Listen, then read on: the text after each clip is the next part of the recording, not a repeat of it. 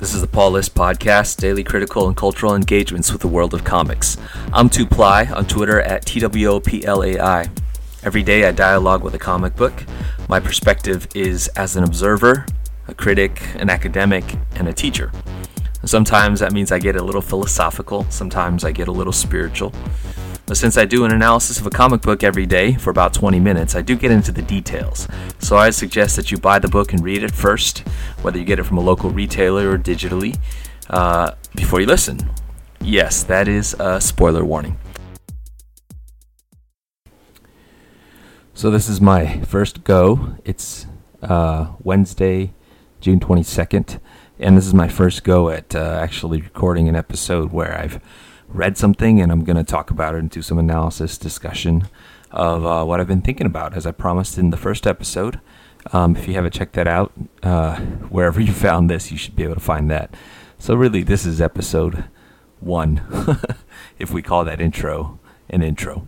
Um, the first book I wanted to take on because it's a, Wednesday Wide World of Comics Day uh, is to really go kind of step outside of the box of my familiarity maybe not the best move for a first run, but I figured, you know, why not take a risk? That's what this thing's all about. Um, and so I've gone to probably the area of comics that I know the least about. Um, I read a ton of comics in all different arenas, but but you know, um, the world of bande dessinée.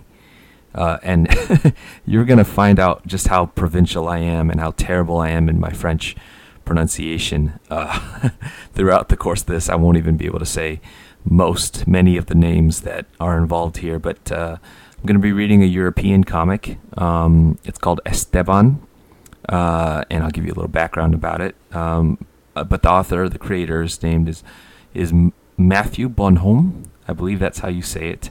Uh, B O N H O M M E. Actually, that may not be how you say it. I don't know how to pronounce French.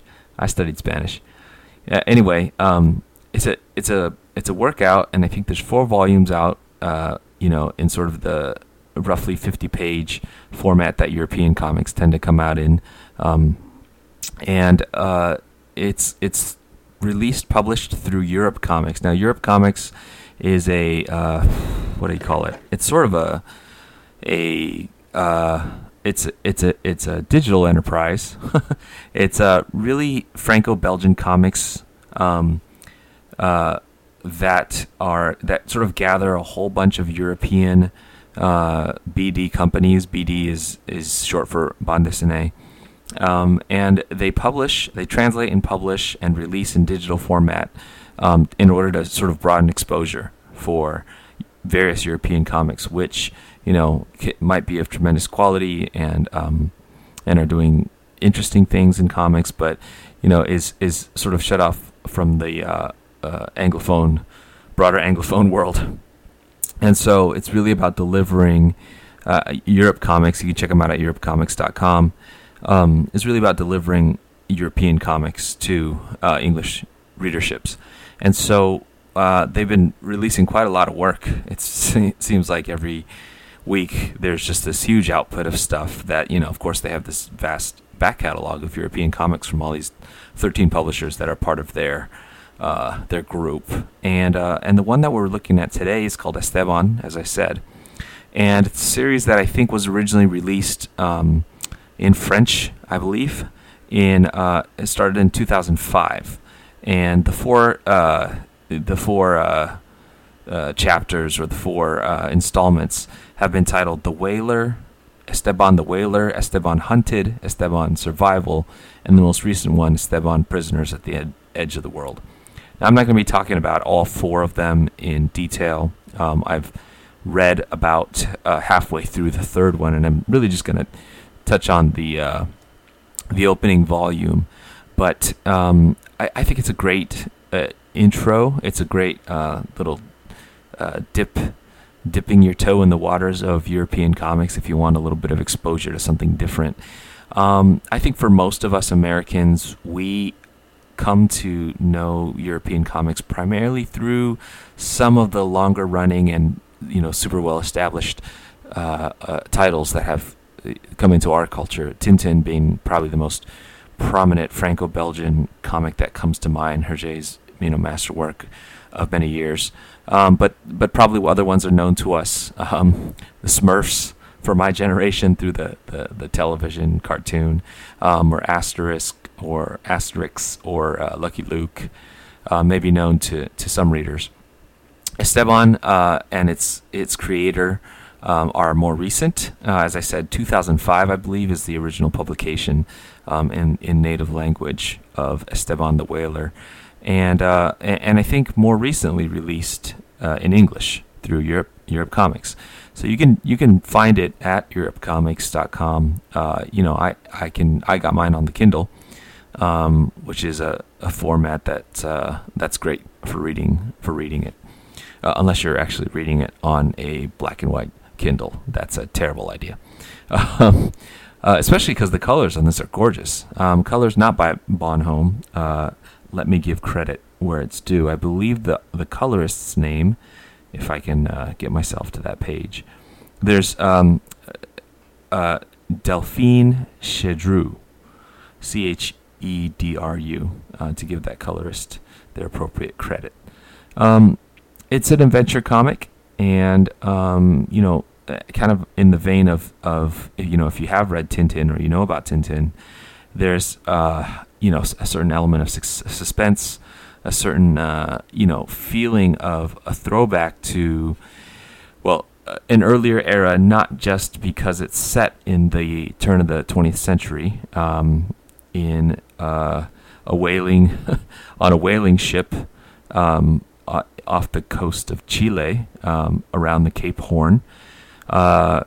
You know, it seems like a it's a ship of whalers of European descent, but the main character Esteban is an Indian young man who, um, you know, all of these issues start with a, a brief, sort of six-page-ish uh, introduction to the story, and in the very first one, you meet Esteban himself, and uh, you find out what happened to his uh, his family and how he becomes separated from his his uh, indigenous community. And uh, as the story progresses, uh, I won't give away too much uh, because I realize that even though I mentioned spoilers, uh, many many of my listeners may not have read this book. Um, I, I, think this is more of a, a pitch and an encouragement to to go out and, and check it out.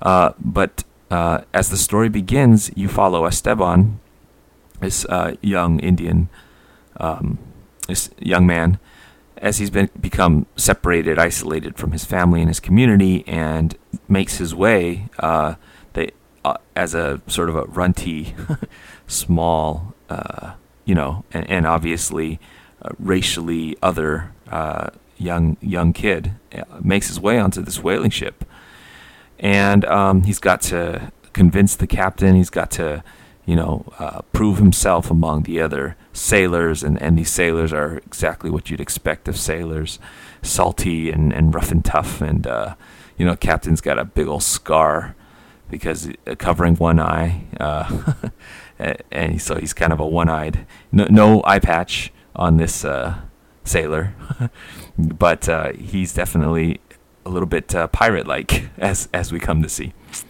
Um, anyway, Esteban uh, does make his way onto the ship, and of course, the adventures ensue from there. Uh, I mentioned that they're whalers, and so what they do is they, they travel off the the um, you know from from the port of Chile, uh, I think, and they travel around the Cape Horn to parts of the ocean where, at least in this time, uh, all kinds of whales are bountiful. They're collecting blubber. You kind of follow Esteban to the, the bottom decks of the ship where there are is that right? The bottom decks? I don't know. Whatever. The the belly of the ship where there are these huge barrels uh, meant to collect blubber, um, and of course used for all of the uses of um, uh, you know whatever markets of trade that um, that are just I don't know populating Europeans into the Americas at this time uh, and so as soon as you begin to read, and as I describe some of the aspects of this this story and this premise, you have to start to wonder a little bit about the the I guess the often word used is representation. The representation here of in a, a, a native community, an Indian community um, in South America, the representation of Europeans, the representation of these um, these whalers, uh, whether they're made into heroes, whether that is part of a um, I don't know a certain narrative that these adventure stories fed into about uh, colonialism, imperialism, uh, whatever, westward expansion, expansion into the Americas, um, and you know, in some ways, the um, the uh, you know mass slaughter of of indigenous peoples, and um, you know, I, I think I would summarize my reading, my take about those kinds of issues in this story um, with what I tend to call, and I'm, I'm sure other scholars have articulated this better. Um, I've got to find them in the world of comic studies and, and learn how to, to talk about them this way. Uh, hopefully, I'll get there in time. Uh, but what I think of as a, a kind of subtle genre subversion, where, mm, and I think this is quite true in a lot of the sort of popular storytelling, popular arts, where there's something really appealing about a prior genre, but you know that in the modern sensibility and with the modern, um, with our modern sensitivities to to history, we can't tell the same old stories that uh, we used to. Uh, we is probably the wrong pronoun. They can't tell the same old stories that they used to without referencing an awareness of the problematic, uh, uh, you know, colonial history that's there, um, without an awareness of, uh, you know, prior versions of these stories that represented uh, natives people, native peoples, indigenous peoples, as you know, whether it be noble savages or, uh, you know, you you name it. Um, and the stories are are plentiful and they're really part of um, the uh, the cultural construction of these peoples that you know I guess contributed to their um, to their whether it's subjugation or rationalizing uh, racism or or whatever.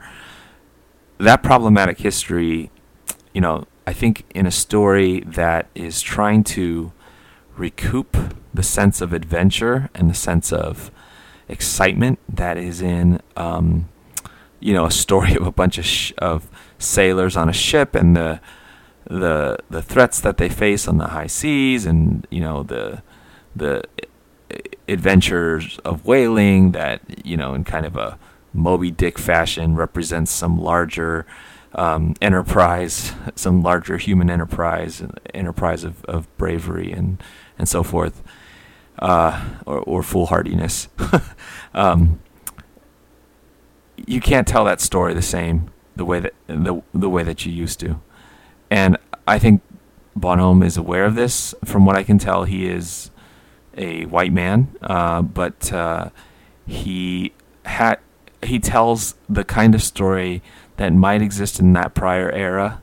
Um, and again, the story is set around you know the 1900 uh, times, and um, uh, and I would say as I flip through these pages that there's an attempt to, and I would say an honest attempt to restore uh, perspective. I guess the perspective of being a native person, um, and you know, really our protagonist, uh, the lenses through whom we see the, the we meet the other characters and we sort of get to know uh, you know our uh, what do you call it? Our our stand-in you know? Uh, is is Esteban is this um, Indian boy. Um, and and he's quite sympathetic and quite heroic. Um, in the sort of standard way that uh, the the hero journey of such a young man embarking in you know a kind of uh, a kind of entering a different world, you know that that he is. Uh, he's our protagonist. Uh, we root for him. Uh, he's super sympathetic without becoming, you know, sort of hyper angelic, um, and uh, and I think the the treatment of the sailors and of the circumstances of what they do and how they do it, uh, you know, there's a good measure of of of ambiguity. Um, sometimes they seem um, abusive and dark, and sometimes they their humanity really shines through. And I think by by you know the second volume, you've sort of taken for granted that these are people living in their times who speak and talk and act and work the way that you would through those, those times. And certainly, there's things that are uh, dangled out there that you can be critical about um, from from modern lenses, and um, and there's no apology made for them. And so, I I think that what's going on here is I want to tell the same kind of uh, you know sort of um, fulsome adventure that you could tell in 1932 about sailors in a pulp novel. Uh, let's say a really a really high quality pulp novel.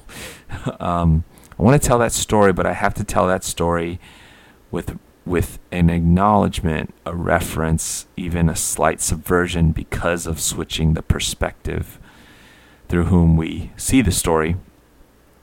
Uh, a slight subversion of that of that narrative, especially insofar as it, you know, uh, extends and exacerbates. Uh, uh, I don't know this racist, a, a, racist story. Let's not do that. Um, and instead, I think what we have here is we have, um, I don't know, just I think a a fun, frank uh, view of life in the ocean and what, what that would mean. So they're on one of these uh, ships. I am revealing my nautical ignorance here. It's you know it's a ship with sails, the way that you envision a ship from the 19th century, the end of the 19th century. Um, a Clipper, maybe. that's that's a basketball team. I don't know. Um, but there's also in the Spectre in the first volume a steam powered ship, maybe. Uh, certainly one that's ashy and industrial looking, and I think that represents the sort of threat of um, mo- mo- modernity. That's just kind of uh, uh, you know competing with this ship for access to the seas and uh, for what's coming. And so you know, I think our our heroes here are meant to represent a certain sort of pre-modern, you know, pre-industrial, let's say, uh, purity. You know, in their adventure, they're they're um, they're independent and wild. The captain is kind of one of these, uh, you know, crazy crazy-eyed wild men who uh, you know leads his uh, crew uh, almost recklessly into adventure and into into danger. Um, and Esteban has to prove himself among these these uh, these uh, these sailors, and it's uh, it's fun. It's fun to watch. Um, the art is uh, gorgeous, as I said. Um, I mean, I think what we have here. It's funny. I'm flipping. I'm looking at these oceans, and there's something that reminds me a lot of of Japanese art in the way that these oceans are drawn. But uh, your characters, I mean, it's fun. Uh, I think this is this connects to what I was talking about earlier in, in terms of questions of representation and what you incorporate. You know, um, the captain, these uh, European origin sailors, they all sort of have a. Um, hmm, I mean, they remind me a little bit of those Milton Caniff comic strips and the kind of uh, you know not the Steve Canyon handsome guy, but more of the sort of rough and rugged, uh, uh, slightly exaggerated, real craggly faced kinds of characters that you'd run into. Uh, while uh, Esteban and the other native characters have this uh, sort of circular. it's a black circle for eyes, um, almost like a bead and I think that's a kind of um, representation of you know physiognomic differences. Uh, but I, I think there's also a sense that these that uh, these sailors are almost caricature and um, and I think there's something very clean and um, simple about Esteban's face that we're meant to be able to find our way um, into his perspective, um, to identify with him uh, in the in the in the way that he's simply drawn. But uh, you know, apart from that, there's you know gorgeous drawings of whales, uh, of ships, and you know there's a ton of fluidity. You, you can almost get uh, seasick. No, not really. Um, you, you, you get wrapped up in Esteban's storytelling abilities. I think that's a feature of the story that um, that that becomes revealed is that he he's got stories to tell, and part of what makes him appeal. Uh, I'm giving a little a little bit away, but he he becomes a, a, a character, a figure that uh, that his shipmates enjoy, and so it's it's really his storytelling ability uh, that that um, you know endears endears him to them. And uh, when he's telling stories, the lilt in his voice is almost audible through the uh, the um, you know the expression on his face and, and the movement of his fingers and the sort of brief glimpses that we see of the background of the story. Um, it's it's just really well drawn. Um, I, I, f- I think there's a technical proficiency that I haven't read any other work by Bonhomme, but he's uh, I think he's he's got a, a good reputation. He's said to be a quite accomplished artist, um, and and I think he does it. Um, so uh, you know, still got to finish reading uh, the the latest two one and a half volumes of this book. But look, if all you ever read is American comics, um, or even if you have uh, found your way to manga, never read European comics, I gotta say that uh, I've had a very non-systematic um, induction into what BD is about. You know, I've read uh, what's this called, Mortimer, and uh, the, the other guy, and uh, you know, like of course Tintin and it's just really all kinds of stuff and, and from all kinds of eras. And, and i just have probably the vaguest sense of the relationship between different creators and different countries and, and all that kind of stuff. And there's a there's a little bit of swearing in this book and there's always stuff in european comics that to me is a little questionable in the you know in the exploitation of women and stuff like that not all european comics and, and not here but i just mean in general I, I guess what i'm saying is if you haven't read any European comics, Europe comics is something worth checking out. And um, and I, I, think I'm gonna try to keep adding things to my list in the future from them. Uh, I'll try to cover it here. I'll try to give my take. Um, I would say Esteban as a series is a high recommendation from me. Uh, and uh, um, I think if you are, I mean, if you read Tintin and you liked it, if there's still a taste in your mouth that you want that you have a sense that European comics have a way of um, illustrating adventure without as much, you know, bondage to bondage. there's a lot of bondage. Uh, as much uh, being forcefully tied to you know the superhero genre or even just other genres that I think American comics seem like they have to, you know, uh, really uh, attach themselves to then you should check out this book. And you know what? If you like this book, there's another book. Uh, it's actually maybe a similar age uh, or even younger, published by Oni Press by cartoonist Ben Towle, T O W L E, called Oyster War. That's also worth checking out. Similar, uh, uh, quite different um, place, but maybe somewhat similar time. Also about sailors. In that case, uh, I think they're oyster fishers in the on the uh, Boston area.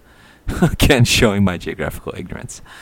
All right. Well, that's this has been the daily Paul list, and uh, thanks for listening. I'll be here every day as much as I can, and tomorrow, uh, being Thursday, is is the Thursday throwback. So I'm going to be covering a book from a long, long time ago.